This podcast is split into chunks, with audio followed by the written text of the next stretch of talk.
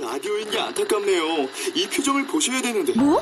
아 무슨 표정? 정말. 아 어떻게 했는데? KBS 라디오 7개 채널에서 제공하는 최고급 정보들을 사진과 기사 그리고 영상으로 확인하실 수 있습니다. 읽는 라디오 KBS 라디오 홈페이지 라디오.kbs.co.kr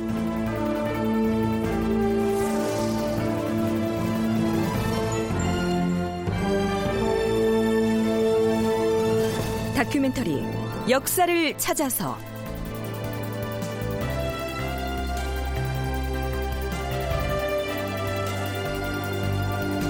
제 651편 대윤과 소윤의 태동. 극본 이상락 연출 정혜진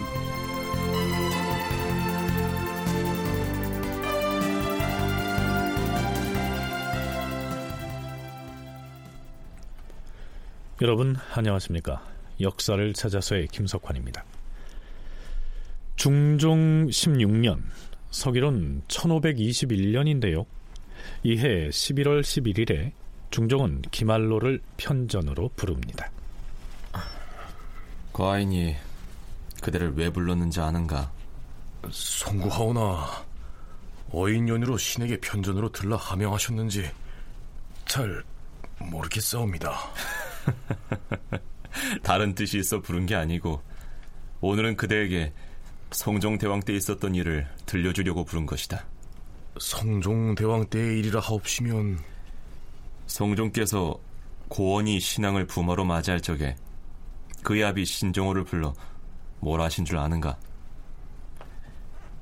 공주가 떠받드는 속에서만 생장한 탓에 시부모를 존대하여 받드는 도리를 잘 모를 것이니 너무 엄격하고 사납게 대하지 말고 순순하게 잘 훈계하여 부드럽게 타이르기 바란다.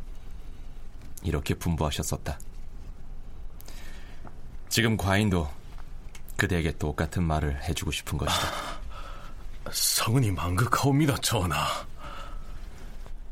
중종은 장녀인 효혜 공주를 극진히 사랑했던 것으로 알려져 있습니다. 이때 이미 이 공주를 기말로의 아들인 김희에게 시집 보내기로 했기 때문에 공주의 시아버지가 될 기말로를 미리 불러서 공주 좀 잘 부탁한다. 이런 당부의 말을 건넨 것이죠. 효혜 공주는 1511년생이기 때문에 출가할 때의 나이가 만으로 10살이었습니다. 이후에 기말로가 척신으로서 자신의 세력을 키워나갈 수 있게 된 것도 이때 이 중종과 사돈 관계를 맺었던 것이 결정적인 배경이 되게 됩니다. 더구나 효혜 공주는 뒷날 인종이 되는 세자의 친누나인데다가 그 남매의 어머니인 장경왕후가 일찍 사망했기 때문에 기말로는 며느리의 동생인 세자를 보호하겠다는 이른바 보익동궁의 역할을 자임하면서 조정 권력을 거머쥘 수 있게 된 것이죠. 이로부터 7년 뒤인 중종 23년 9월 우리 공주가 병이 중하다지 않은가? 며칠째 이지를 앓고 있어 아비로서 문병을 하고 싶다는데 뭐 그리 고려해야 할 것들이 많다는 것인가? 승신은 들라!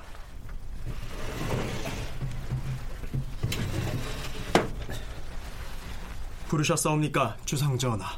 예전에 대신이 병을 앓거나 혹은 종실에 아픈 사람이 있다면 임금이 친히 가서 문병을 함으로써 대신을 존중하는 예로 삼고 친족 간에도 병문안을 함으로써 친목을 도모하는 도리를 보였느니라. 이는 매우 아름다운 일이 아닌가? 말해보라. 하오나 전하, 공주는 이미 하가를 한 터이므로 참고로 공주나 혹은 옹주가 귀족이나 신하의 집으로 시집 가는 경우에는 출가라고 하지 않고요. 지체가 더 낮은 데로 시집을 간다는 의미에서 아래 하자를 써서 하가라고 합니다. 어찌됐든 중종은 사랑하는 공주가 아프다는 소식을 듣고 친히 집으로 찾아가 문병을 하고 싶어 하는데요. 지존인 국왕의 자리에 있다 보니 그 행차에 제약이 많았던 모양이죠. 중종은 또 성종 때의 사례를 다시 듭니다. 이것은 과인이 듣고 본 일을 말하는 것인데 성종께서는 효용대군이나 월산대군 그리고 현숙공주 등의 집에 여러 번 직접 거둥하셨다. 과인도 즉위한 직후에 제한대군이 병이 났다 해서 친히 가서 문병을 한 일도 있다. 그런데 효해 공주가 지난달부터 이질 증세가 중하다 해서 친히 가서 문병을 하려고 하는데 이 거등이 쉽지 않다 함으로 가지 못했던 것이다. 허나 이번에는 갈 것이다. 비록 과거 시험에 전시에 예정돼 있긴 하나 전시가 끝난 뒤에 가면 될 것이 아닌가. 문병을 하겠다고 이미 공주에게 일렀느니라. 전하, 임금이 친히 가서 문병을 했던 사례는 물론 선왕조인 성종 때에 있었던 일이기는 하오나 그때 찾아간 효령대군이나 월산대군은 평소에 성종께서 매우 존경하셨던 분이었으므로 지금의 공주와는 같지 않사옵니다. 더구나 내일은 과거에서 인재를 뽑는 날이니 어허! 승진은 참으로 답답하구나! 주상 전하, 본시 공주는 일단 하가를 하면 친정 부모에게 문안 인사를 오는 것도 할 수가 없는 것이옵니다. 더구나 부마인 연성의 김희화는 임금과 신하의 구분이 있어야 하는데 어찌 친히 신하의 집에 가실 수 있겠사옵니까? 사람을 대신 보내서 문병을 하시는 것이 과인이 가는 것은 기미를 보러 가는 것이 아니라 공주를 보러 가는 것이다. 그리 알고 준비하라. 결국 중종은 김희의 집으로 친히 찾아가서 문병을 합니다. 이로부터 다시 3년이 지난 중종 26년 4월 20일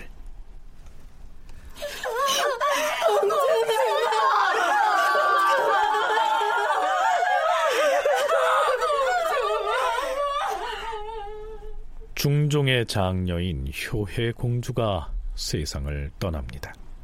만 20세였습니다.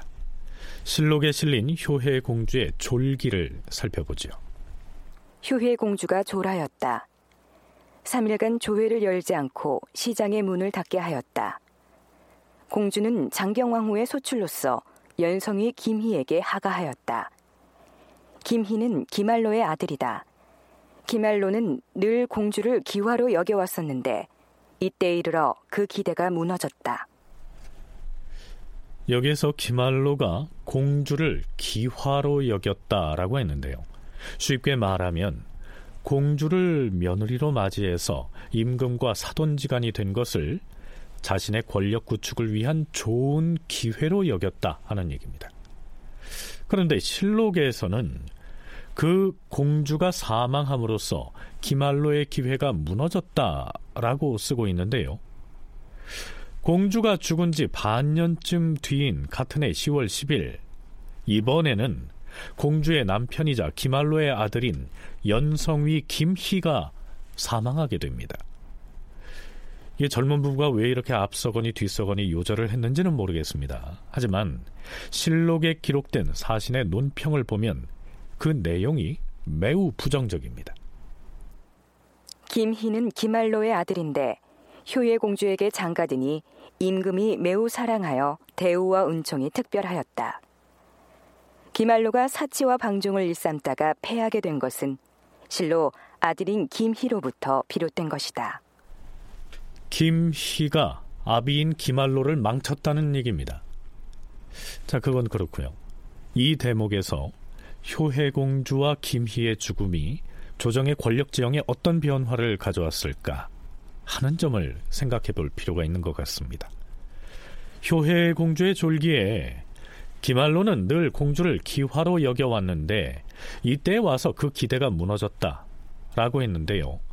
몇 달 뒤에 아들까지 사망했으니 이제는 왕실과 연결할 수 있는 줄이 완전히 끊긴 셈인데요. 여전히 기말로는 막강한 권력을 유지할 수 있었을까요? 전공학자들은 그럼에도 불구하고 기말로는 여전히 권세를 유지하고 있었다라고 설명합니다. 한국학중앙연구원 원창의 책임연구원과 서강대 계승범 교수의 얘기 차례로 들어보시겠습니다.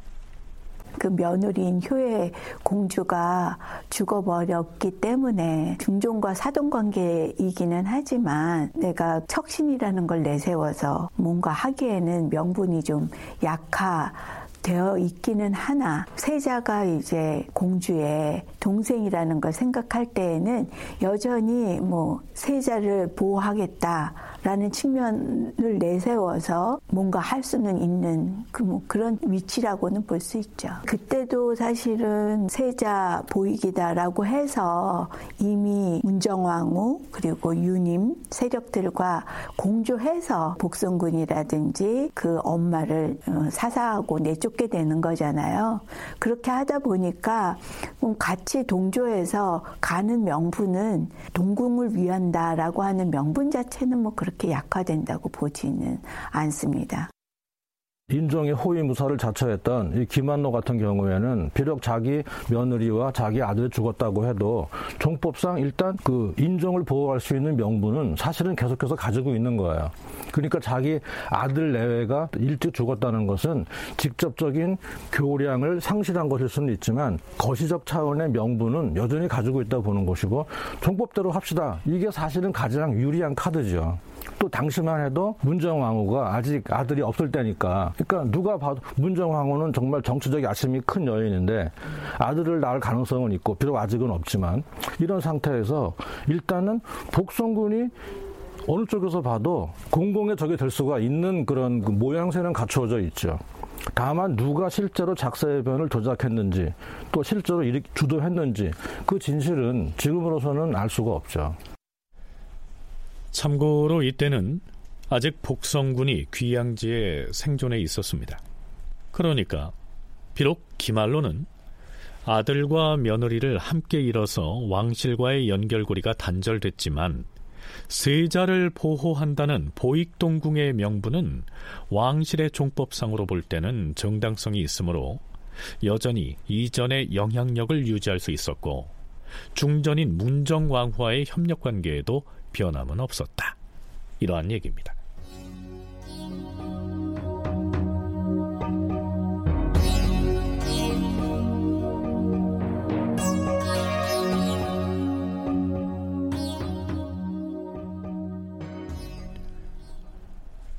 효해 공주와 기말로의 아들인 기미는 사망했지만 기말로는 여전히 조정 권력을 틀어쥐고서 특히 대간을 움직여서 반대자들을 숙청해 나갑니다. 중종의 입장에서 보더라도 정식으로 책봉을 받은 세자가 있으니 후계 문제는 걱정하지 않아도 됐고요.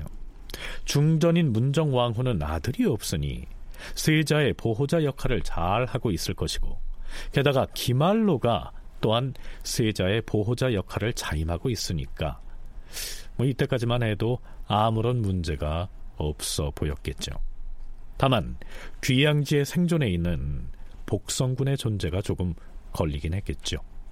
중종 입장에서 볼 때 아들이 여러 명 있죠. 대군도 있고 그냥 군도 있지만 제일 장자는 누구냐 하면은 그 경빈 박씨가 낳은 복성군이 제일 장자입니다. 그 다음에 이제 나중에 인종이 되는 그 장경 왕후가 낳는 정말 적자가 탄생하는데 조선 왕조가 적서 차별을 엄격하게 했기 때문에 사실은 왕위를 누가 계승할 것인가라는 정법 문제를 놓고 보면은 그 인종이 즉위하는 것이 아무런 문제가 없어요. 다만 그런데 문제는 뭐냐면은 당시 중국은 적서 차별이 별로 크질 않아요. 그러다 보니까 장자가 이어야 한다. 그런 인식이 중국에서는 상당히 편만해 있거든요. 이런 문제가 좀 이중으로 걸리니까 이 복성군은 복성군 자신의 의지와 관계없이 항상 굉장히 신변의 유입을 느끼고 또 동시에 언제라도 왕위에 도전할 수가 있는 그런 상당히 그 양면성을 갖는 위치가 되는 것입니다.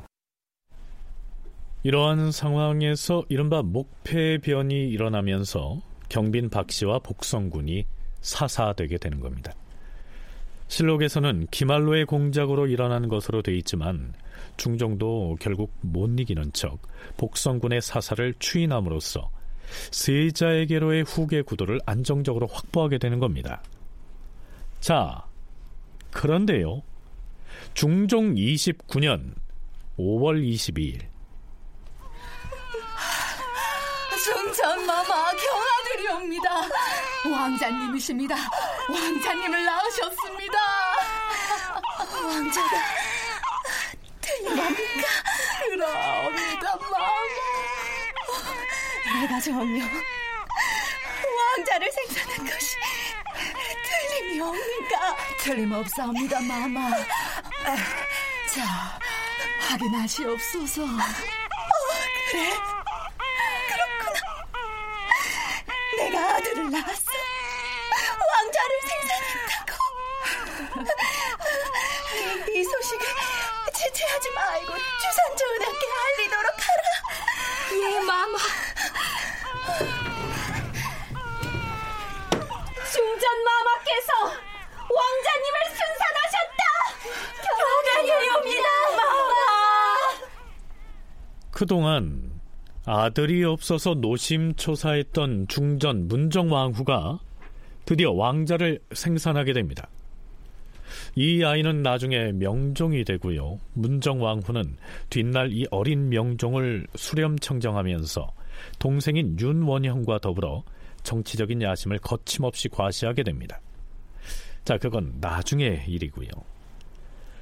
중전인 문정왕후가 아들을 낳았다 하는 것은 단순히 왕자 한 명이 더 태어났다 하는 차원을 넘어 조정의 권력 구도 혹은 후계 구도에도 지대한 영향을 미치게 되죠.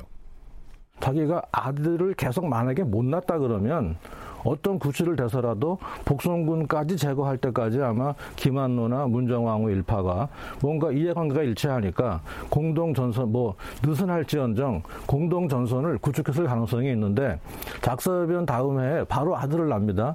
이때부터 이제는 판이 깨지기 시작하는 것이고 다른 프레임으로 재편될 수밖에 없는 상황이 도래한 것이죠. 그러니까 문정왕 입장에서 볼 때는 이제 아들이 있으니까 이제는 목표가 딱 하나가 생겼죠. 내 아들이 즉위해야 한다는 겁니다. 그동안 문정왕후는 중전의 지위에 있으면서도 아들을 낳지 못한 탓에 묵묵하게 중궁의 자리를 지키고만 있을 뿐이었는데요.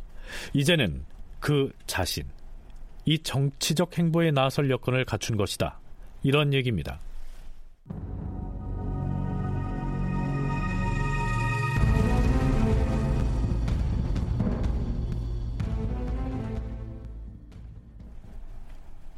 이 문정왕 후에게는 오빠인 윤월로와 동생인 윤원형이 있었습니다. 그런데 명색이 중전의 오빠였음에도 윤월로는 왕세자를 호위하고 시종하는 종오품의 좌사어라고 하는 관직에 머물러 있었지요. 왕자의 출산 이후 문정왕후는 윤월로와 이러한 얘기를 주고받았을 가능성이 있습니다.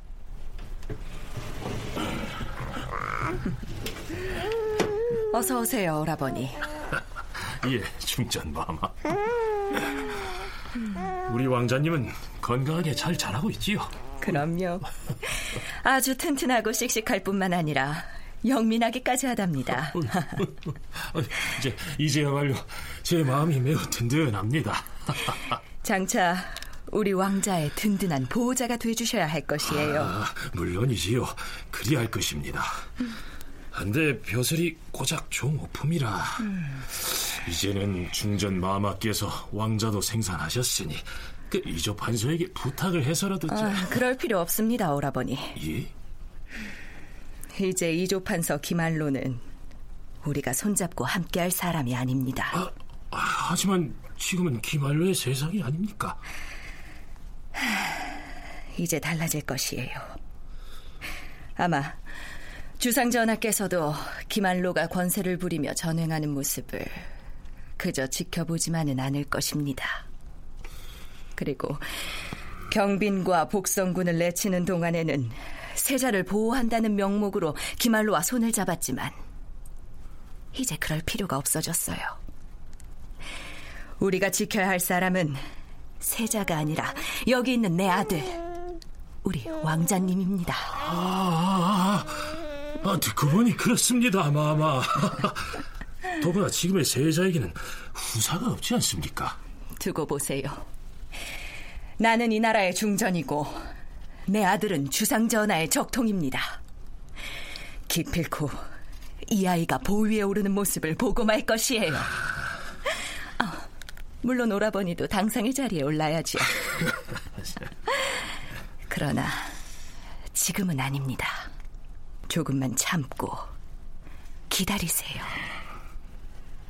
문정왕후가 아들을 낳음으로 해서 정치권의 새로운 핵심 세력으로 이제 부상에 올라오는 것입니다. 그 전까지는 문정왕후가 아무리 야심이 많다고 해도 그 야심을 실천에 옮길 카드가 없어요. 근데 이제 자기의 아들을 낳은 거 아닙니까? 그러면 당연히 문정왕후도 서서히 정치적인 움직임을 시도할 수 있지만 그 이전에 이미 그 주변으로 권력을 쫓는 사람들이 구름처럼 몰려옵니다. 그러면 어느 사람을 주로 등용해서 활용하느냐? 역시 피가 지나니까 자기 친정 집안 아닙니까? 다 파평유씨인데 장기영 왕후도 파평유씨고 문정 왕후도 파평유씨인데 같은 집안끼리 다 외척이 된 것으로서 같은 집안끼리 싸우는 겁니다. 네, 이게 무슨 얘기냐면요. 뒷날 인종이 되는 당시의 세자는 어머니를 일찍 여의었기 때문에 할머니인 장경왕후가 돌봐왔는데 장경왕후마저 사망하자 장경왕후의 오빠인 윤임이 보호자 역할을 하고 있었고요. 새로 태어난 문정왕후의 아들, 즉 경원대군은 역시 외삼촌인 윤월로와 윤원형이 보호하고 있었습니다. 양쪽 다 파평 윤씨 가문인데 세자의 외척인 윤임 쪽 세력을 큰 대자를 써서 대윤이라고 일컫고 그에 맞섰던 경원대군의 외척 즉 윤월로와 윤원형 등을 소윤이라고 불렀습니다. 그러니까 그동안에는 윤임과 또 문정왕후와 기말로가 하나뿐인 세자를 지키고 보호하자는 보익동궁의 명분 아래 잘 협력해 왔었는데 갑자기 중전인 문정왕후가 경원대군을 생산하면서 문정왕후와 기말로의 협력 관계는 단절된 것이죠. 문정왕후라든지 세자의 외삼촌인 유님이라든지 기말로의 세력을 등에 업고 같이 갈 수 있는 그런 좋은 환경이었는데 문제는 기말로의 권세가 너무 비대해지고 그리고 이제 또 하나의 변수는 문정왕후가 경원대무를 낳고 해서 이제 그 서로의 관계가 문정왕후 따로 그다음에 기말로와 유님이 같이 이제 동궁을 위한다라는 측면에서는 오히려 대윤인 유님과 기말로 그리고 그 반대 대척점으로 문정왕후가 놓여질 수 있었는데 지나치게 기말로의 세력이 크다 보니까 거꾸로 서로 이익을 같이 하진 않지만 유님과 그리고 문정왕후 세력이 같이 힘을 합해서 다시 말해서 같은 파평윤 씨지만 인종의 외척과 명종의 외척으로 분화해서 서로 대립하게 되는 대윤과 소윤의 이 파당이 이때에 비로소 태동에서 형성된 것이죠. 역사학자 김우기는 조선 중기 척신정치 연구라는 저서에서 중전이었던 문정왕후가 기말로 세력과 갈라서게 된 배경을 이렇게 기술하고 있습니다. 이제까지는 경빈박 씨의 제거라는 목표가 있어서 문정왕후와 기말로의 세력이 공동 보조를 취했으나 경빈의 패출 이후로는 연합할 필요가 없으므로 두 세력은 괴리될 수밖에 없었다. 특히 기말로 집권기에 문정왕후가 경원대군을 생산한 것은 두 세력의 괴리에 결정적인 요인이 되었다. 이제까지는 세자의 보호라는 측면에서 공동 보조를 취했지만 기말로 세력이 지나치게 강대해지고 또 대군을 생산한 문정왕후의 영향력이 강화된 상황에서는 더 이상 협력을 기대할 수는 없었던 것이다.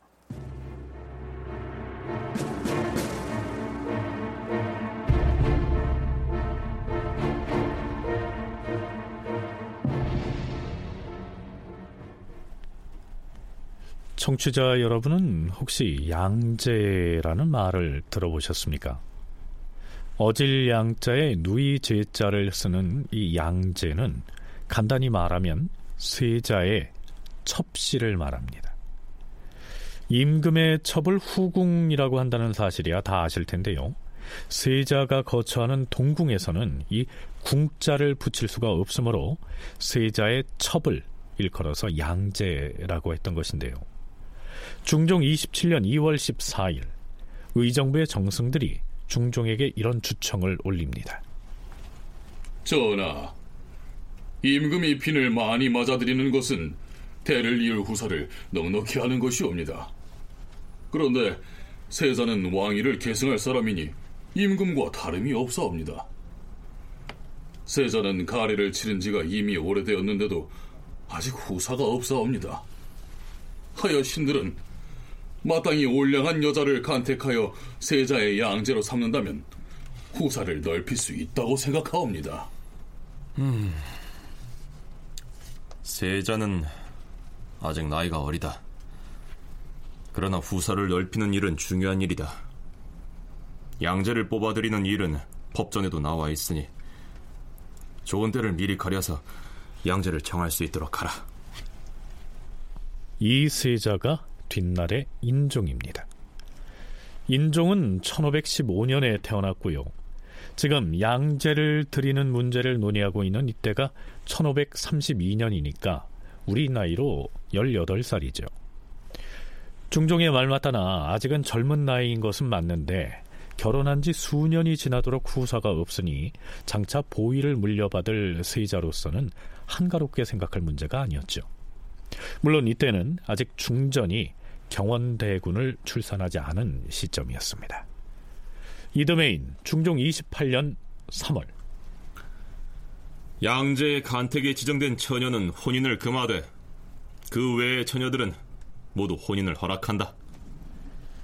중종이 승정원에 이런 교지를 내렸다 하는 기사가 보이고요. 양제로 간택된 사람은 정유침의 딸이다. 이러한 설명이 붙어 있는 것으로 봐서 1차적으로 처녀 한 사람을 간택해서 일단은 양제로 들였다는 것을 알 수가 있습니다. 정유침은 가사문학의 대가인 송강 정철의 아버지입니다. 그런데요, 이 양제를 들였음에도 2년 6개월이 지나도록 아무 소식이 없었던 모양입니다. 그래서 중종 30년 11월에 다시 양제 문제가 조정의 관심사로 대두되게 됩니다. 그렇다면 당대의 실권자였던 김알로와 그와 대척점에 서 있었던 문정왕후는 이 문제를 어떻게 바라보고 있었을까요? 계승범 교수의 얘기입니다. 김한로 입장에서 보면 자기가 이 권세를 계속 강화하고 장기화시키기 위해서는 자기가 밀고 있는 인종이 주교해야 하는 겁니다. 그건 근데 인종이 좀 병약하고 후사가 없고 이런 상황 아닙니까? 그런데 그럼에도 불구하고 문정왕후가 등남을 하지 못했다면 그렇게 큰 걱정은 없는데 복선군만 제거하면 되는데 문제는 뭐냐면 등남을 한 거고 문정왕후가 강단이 있는 여인이라는 건 뭐 천하가 다 아는 얘기고 그런 상황에서 보면은 어떻게 종법에 힘입어서 어떻게 어떻게 인종이 즉위한다고 해도 후사가 없으니까 그러면은 인종이 죽으면 그 자리가 누구한테 가냐면은 자기 동생인 명정한테 갈 수 있는 것이죠. 또 그리고 그걸 적극 미는 게 문정왕후고. 경원대군을 생산한 중전인 문정왕후의 입장에서는 후사가 없는 데다가 병약하기까지 한 세자가 왕위를 이어받는다고 해도 자신의 아들이 보위를 차지할 기회나 또 가능성은 얼마든지 열려 있었으니까 그냥 느긋하게 지켜보기만 하면 됐겠지만 당시 세자의 보호자 역을 자임한 기말로로서는 가능하면 양제를 드리는 일도 자기가 좀 주관을 했으면 하고 바랐겠죠. 중종 30년 12월에는 이 양제 문제를 두고 치열한 논쟁까지 벌어집니다. 세자의 나이가 장성하니 원손이 있어야 될 터인데 지금까지 원손이 없으니 상하를 막론하고 그 누가 우려하지 않겠는가? 후사를 넓혀서 백성의 마음을 안정시키는 것은 국가의 가장 중요한 일이다. 양제 한 사람을 이미 뽑아들이긴 했으나 아직 아무 소식이 없으니 다시 한 명을 더 뽑는 것이 어떠하겠는가? 일단은 중종이 이렇게 운을 뗍니다. 그런데 그 말을 받아서 사헌부에서 올린 상소문의 한 구절이 문제가 되죠. 대소신료들의 집안에서 양제를 간택하여 드리는 일은 대개 중국에서 아들을 낳은 여인을 적실로 삼는 예를 모방하려는 것이 아니옵니까? 중국에서는 전통적으로 적서를 크게 따지지 않는다고 했죠. 그래서 설령 후궁일지라도 일단 아들을 낳으면 그 후궁을 적실로 삼는다. 이러한 사례를 비유로 들었던 것 같은데요. 중종은 이 말에 발끈합니다. 허허, 이처럼 사특한 말을 발설한 것은 예법에 관계된다 할 것이다.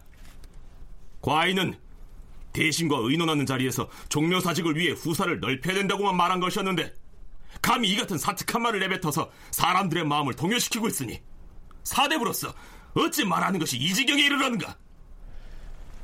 자, 글쎄요. 뭐가 문제라는 것일까요? 이어지는 사헌부의 변명과 대신들의 발언 함께 들어보시죠. 주상 전하, 신들의 의논도 양제를 더 간택하는 일이 옳지 않다고 하는 것은 아니옵니다.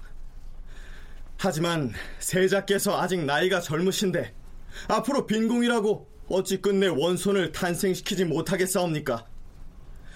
그러나 전하께서 종묘사직을 존중하여 후사를 넓히려 하는 뜻은 국가를 위하여 염려하는 것이므로 지극히 당연하옵니다. 그 누가 옳지 않다 하겠사옵니까? 다만 지난번에 올린 상소는 감히 국가의 대계를 저지하자는 것은 아니옵니다. 양제를 더 간택하는 것이 옳지 않은 것은 아니나 전하와 동궁이 미리 알아서 뒷날 있을지도 모르는 그러한 조짐을 사전에 방지하여서 서로 맞서려 한다거나 참남된 일이 일어나지 않게 한다면 이 또한 아름답지 않겠사옵니까? 전하, 대간이 말하기를 즉실에서는 아들이 난다 하여도 그 아들로는 후사를 삼을 수 없다라고 했는데 이 말은 매우 잘못된 것이옵니다. 하오나 사헌부가 미리 조짐을 방지하고 먼 훗날을 생각하기를 바랐다는 그 뜻은 좋은 것이옵니다. 종묘 사직의 대계로 보아서 진실로 나쁠 것이 없으므로 양제를 더 간택하는 것이 괜찮겠다 여기옵니다. 다만 장차 궁중에서 무람없는 일들이 일어나지 않도록 미리 알아서 바른 길로 처리하신다면 사헌부가 의심하거나 염려하는 일은 저절로 없어질 것이옵니다. 알겠도다. 사원부의 말도 양제를 더 간택해서는 안 된다는 것이 아니고 세자가 아직 나이가 젊어 원수는 자연히 보게 될 것이니 서서히 간택하는 것이 옳은 일이라는 말일 것이다. 이를테면 적실과 잉첩의 신분을 엄격히 밝혀서 궁중 기강이 문란하지 않게 하려는 것이니 지극히 당연한 의논이다. 이제 그만하라. 네, 좀 말이 복잡하지요. 정리하자면 지금 세자가 후사가 없는데 만일에 양제를 들여서 그 여인이 아들을 낳으면 결국에는 그 아들을 후계자로 삼을 것이냐 말 것이냐를 두고 논란이 일 것이고 혹은 양제가 낳은 그 자식을 뒷날 세자로 책봉하게 됐는데 뒤늦게 중전이 아들을 낳게 되면 필시 궁중에서 시끄러운 일들이 일어날 수 있으니까 뒷날을 미리 생각해서 결정하시길 바란다. 대개 이런 내용이 돋보입니다. 더구나 중종이 후궁의 몸에서 복성군이라고 하는 마다들을 낳았다가 그를 사사하는 등의 변란을 겪었으니까요. 세자의 양제를 드리는 문제로 시끄러운 논란이 벌어진 것은 이 시기로 보면 어찌 보면 당연하다고 하겠죠.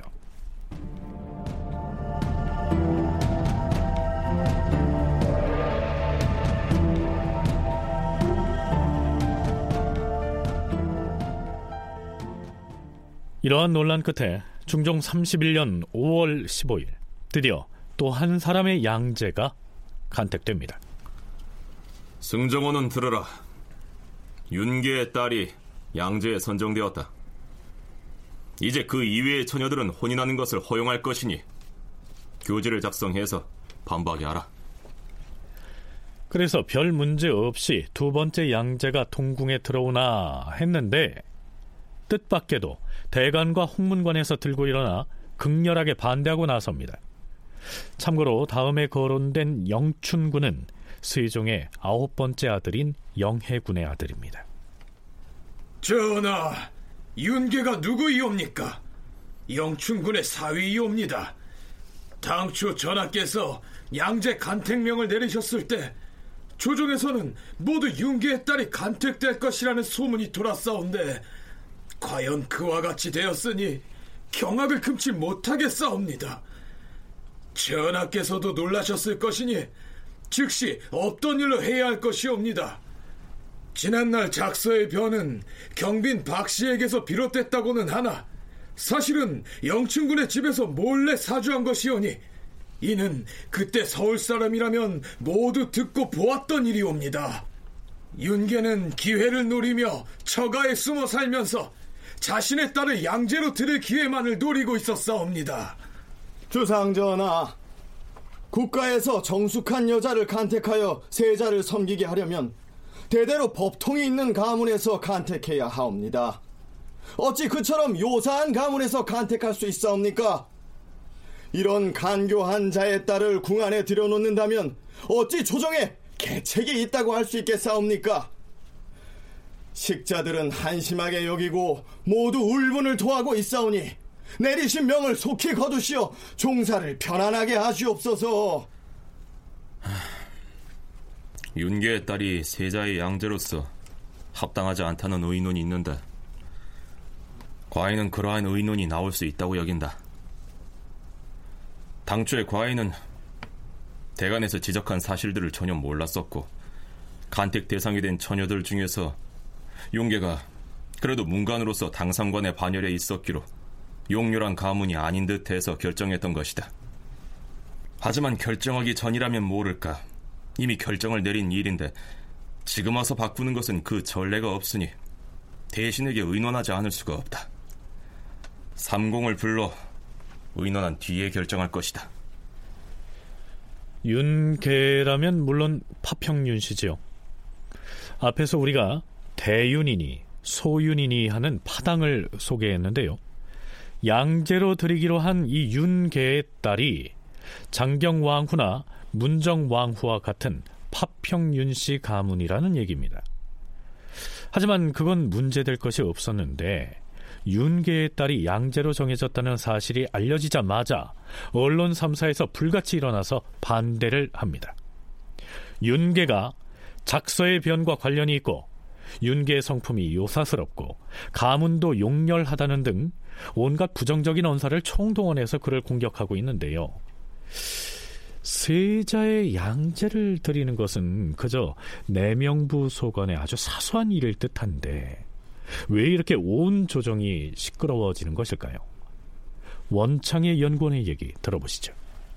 아들이 없는 세자, 후사를 위해서 후궁을 드린다 라고 하는 것은 아주 정치와 밀접한 관계가 있을 수밖에 없습니다. 후궁이 들어와서 아들을 낳았다. 그럼 세자는 왕이 될 거고 양제가 낳은 아들이 세자가 될 거고 그리고 그 세자는 언젠가는 왕이 될 거기 때문에 양제는 그럼 뭐가 되냐면 왕의 모후가 되는 거잖아요. 그래서 엄청나게 이거는 정치적인 그러한 그 상황에 놓이게 됩니다. 누가 양제가 되느냐. 근데 윤계는 파평윤 씨거든요.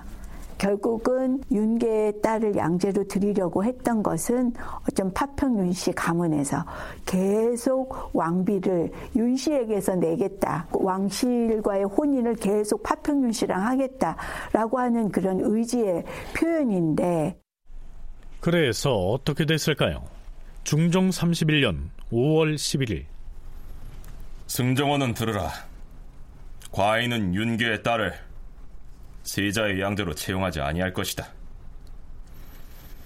금원용을 해제하고 모든 처녀들에게 결혼을 허할 것이다. 세자는 양제 한 사람을 이미 간택했으므로 더 간택할 필요가 없으니 승정원에서는 전교를 기다려 시행하게 하라. 이렇게 해서 세자의 양제는 전에 드렸던 정유침의 딸 한 사람으로 마감하게 됩니다.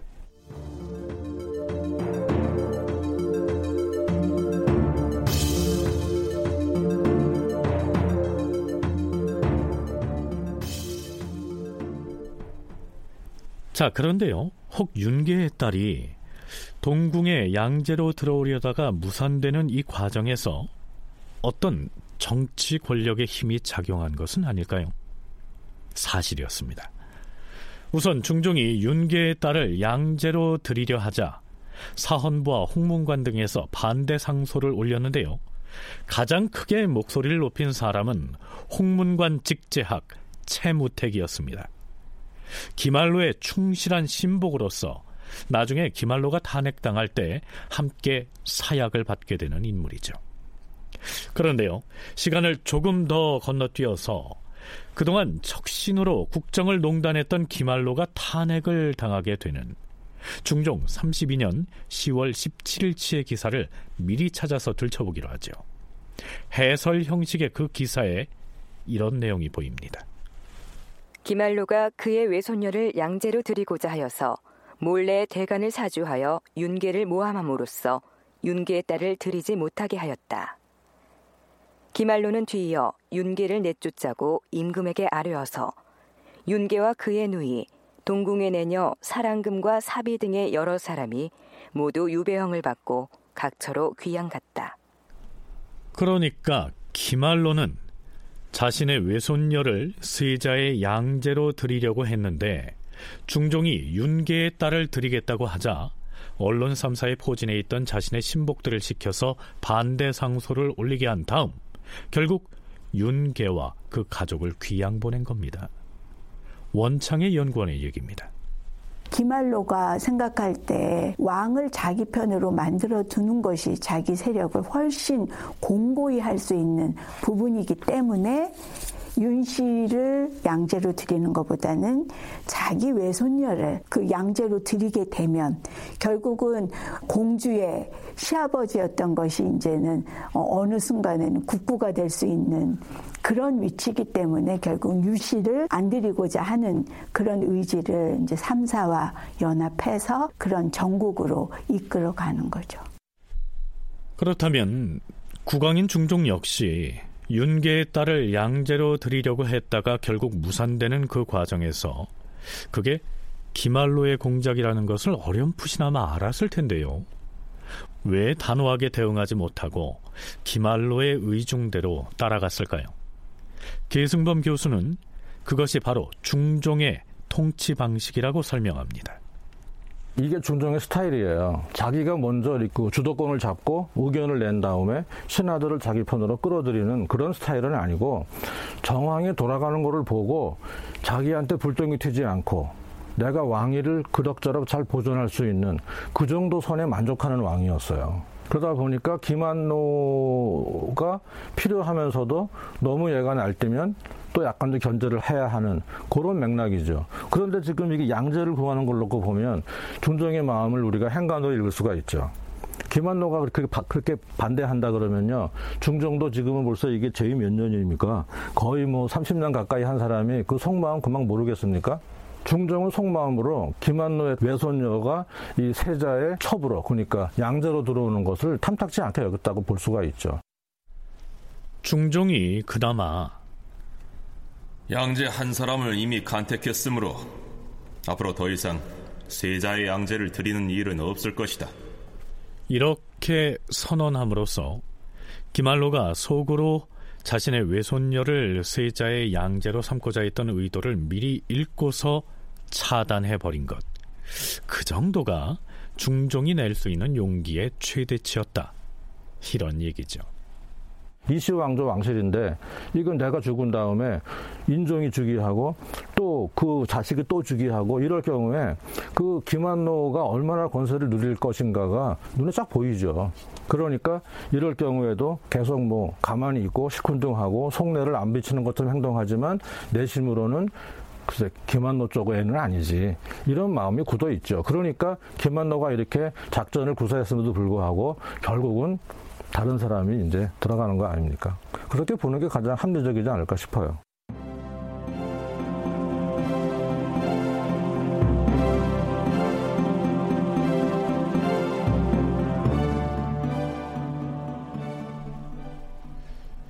윤계가 자신의 딸을 양제로 드리려 했다가 도리어 기말로 세력의 모함을 받아서 자신은 물론 가족까지 귀양을 가게 됐다는 얘기를 미리 해버렸습니다.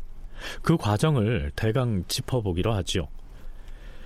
중종이 세자의 양제를 더 이상 드리지 않겠다고 선언하고 난 직후에 대사원 채무택과 대사관 윤풍형을 비롯한 대관들이 상언 상소를 올려서 이미 오래전에 정리가 돼버린 작서의 변 얘기를 다시 꺼냅니다.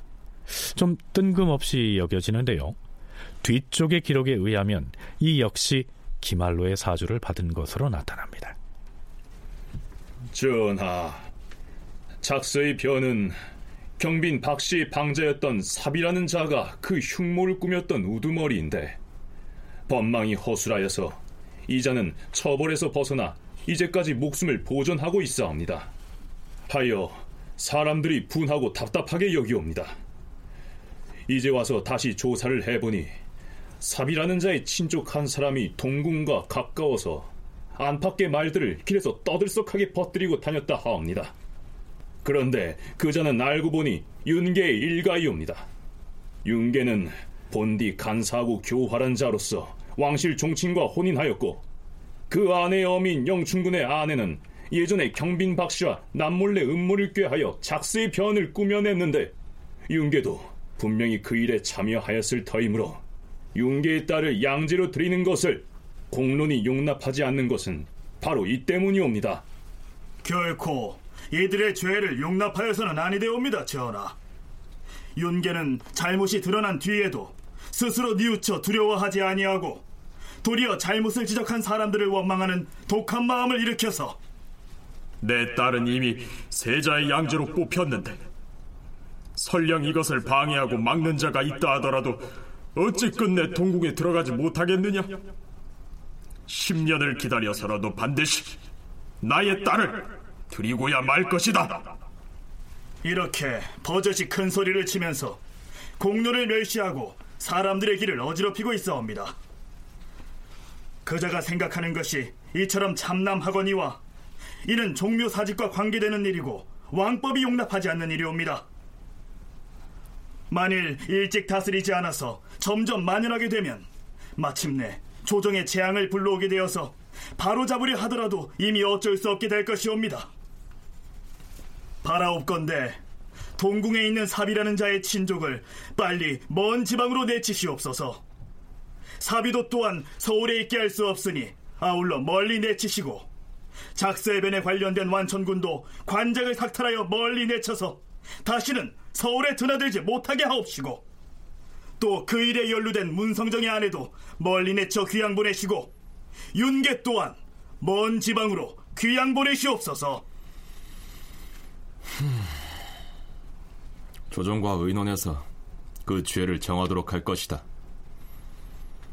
그런데 작서의 변에 대해서는 예전에 경빈 박 씨에 관계된 자들을 이미 다 내치지 않았는가? 또한 대관에서 삽이라는 자의 친족이 동궁을 드나든다 해서 그자가 누군지를 동궁에게 상세히 물었는데 동궁은 그런 사람이 없다고 대답했다. 하지만 대관이 처벌을 주장하고 있으니 그래도 그 사람이 누군지 그 근본을 알아야 추문을 하더라도 할 수 있을 것이고 또한 그 사람이 누군지를 찾아내야 그 죄를 의논할 수 있을 것이 아닌가. 아니 대가는 누구인지 분명하게 말해보라. 주상 전하, 신들이 들으니 지금 동궁에 있으면서 사비와 내통하고 있는 자는 사랑금이라는 자이온데 사비하고는 촌수가 먼지 가까운지는 신들도 잘 알지 못하옵니다. 대저 궁중 내간에서 일어난 일을 신들이 어떻게 잘 알 수 있겠사옵니까? 어찌되었든 이 일은 모두 윤계의 일가로부터 떠들썩하게 세상에 퍼진 것이옵니다. 기말로의 신복인 채무택을 포함해서 사간원이나 사헌부의 간관들이 딸을 세자의 양제로 드리려다가 실패한 이 윤계를 엉뚱하게도 작서의 변에 연루된 것으로 몰아가고 있는 모습입니다. 작서의 변은 이미 오래전에 마무리가 됐을 뿐만 아니라 경빈 박 씨와 복성군도 사사된 지가 상당시 일이 지났기 때문에 중종은 대간의 요구를 따를 수도 없고 그렇다고 드러내놓고 거부할 수도 없어서 망설이고 있는 모습을 보입니다. 그러자 대간은 중종을 다그치면서 압박하죠. 전하, 당초 작서의 변은 영춘군과 남천군 두 집에서 몰래 사주하여 이루어진 것이옵니다. 그리고 윤계는 영춘군의 사위로서 그 진상을 다 알면서도 방자하게 흉패한 일을 하였으니 국론에 용납되지 못한 지가 오래이옵니다. 이는 종려 사직에 관계되는 매우 중요한 일이온데 전하께서 아직까지도 쾌히 따르지 않으시니 조정의 의논이 모두 전하의 처사를 온당치 않게 여기옵니다. 그렇사옵니다. 작서의 변을 윤계가 어찌 몰랐겠사옵니까? 하운데 전하께서는 대간의 아뢰는 말을 아직도 쾌히 따르지 않으시니 모두가 의심을 하고 염려하고 있사옵니다. 참고로 윤계는 역관으로서 어전통사였습니다. 요즘식으로 말하면 국왕 직속의 통역관이었던 셈이죠. 어전통사란 중국에서 조선에 사신이 왔을 때 사신과 조선국왕 사이에서 통역을 담당하거나 또는 중국에 파견된 사신이나 중국에서 온 사신이 가져온 황제의 칙서 혹은 조서를 어전에서 통역하고 해석하는 임무를 가진 역관을 일컫는다. 그래서 당장 윤계를 내쳐서 귀양 보내려고 해도 윤계가 하던 일을 대신할 새 어전 통사를 물색해야 하는 문제가 있었던 것이죠. 기말로 등은 이미 윤계에게 유배형을 내리려고 정해뒀는데 중국 사신이 왔을 때 어전에서 통역을 해줄 통사를 구하는 일이 더 시급했던 모양입니다. 기말로의 얘기 들어보시죠. 전하, 죄인 윤계에 대하여 대간이 아는 것을 보니 매우 놀랍사옵니다. 예전부터 간사한 사람이 궁인들과 내통하여 세상을 어지럽힌 일이 많았거니와 대간이 어찌 없는 일을 아렸겠사옵니까? 쾌히 결단하시오. 바깥 사람들이 그 죄를 분명히 알게 하시옵소서. 그리고서야 무사람의 마음이 쾌하여질 것이옵니다. 화면 어전통사의 일은 어찌할 것인가? 어전통사 윤계는 이미 죄를 얻었으니 그를 대신할 사람을 미리 정하지 않을 수 없사오나 아, 마땅한 사람이 없사옵니다. 최세진이 있지 않은가? 최세진은 귀가 어두워서 어전통사의 직임을 감당할 수 없사오나 날씨가 따뜻해지면 귀병이 조금 나아질 것이라고 하니 주양우와 이응성을 시켜서 뒤에서 돕게 하면 될 것이옵니다. 다만 주양우는 통사의 일을 경험하지 못하였으므로 해낼 수 있을지 알 수 없사오나 주양우가 올라온 뒤에 최세진, 이응성 등과 함께 사역원에 거주하면서 연습을 하게 하면 될 것이라 사료되옵니다. 죄인에게 중벌을 내려야 할 참인데 그 죄인이 수행하던 일을 대신할 사람을 찾지 못해서 형벌을 망설이고 있는 초유의 상황이 연출된 것이죠. 물론 그 모든 일은 기말로가 꾸민 것입니다. 사평에도 그렇게 기술돼 있습니다. 사신은 논한다. 기말로 등이 윤계의 딸이 양제로 간택되어 들어가는 것을 막고 나서 혹시 윤계가 자기를 원망하여 말썽을 일으킬까 염려하여 엄하게 다스리려 하였던 것이다. 기말로는 윤계의 딸이 마침내 뽑혀 들어가서 자신의 걱정거리가 될 것을 염려하여서 더욱 그를 해치려 하였다. 기말로는 그의 아들 김희가 공주에게 장가들었으므로 이 때문에 궁중에서 하는 일을 알지 못하는 것이 없었고 국민의 근본도 다 두루 알았으므로 그래서 사빈이 사랑금인이 하는 사람들을 얽어서 작서의 변과 연루시킬 수가 있었다. 이러한 내용이죠. 중종 32년 1월 18일 의금부에서 작서의 변에 연루된 사람에 대한 처벌 내용을 알려옵니다. 전하, 사비라는 자는 평안도 희천 땅으로 유배하고 문성정의 아내는 전라도 영암에 유배하고 사랑금은 황해도 풍덕에 유배하고 완천군 이희는 함경도 삼수에 유배하고 그리고 전 어전 통사 윤계는 경상도 창성에 유배하는 것이 가한 줄 아뢰옵니다. 그리 알아. 물론 나중에 기말로가 탄핵당할 때 중종은 이때 윤계를 포함한 여러 사람을 작서의 변에 연루시켜서 유배형에 처했던 사실을 후회합니다. 그렇다면 세자의 양제를 드리는 문제를 이런 식으로 정리하면서 중종은 무슨 생각을 했을까요? 중종은 기말로와 그의 세력을 이대로 두어서는 안 된다는 결심을 했던 것으로 보입니다. 머지않아 중종의 이런 의도가 표면으로 드러나게 되죠. 다큐멘터리 역사를 찾아서 다음 주 이 시간에 계속하겠습니다.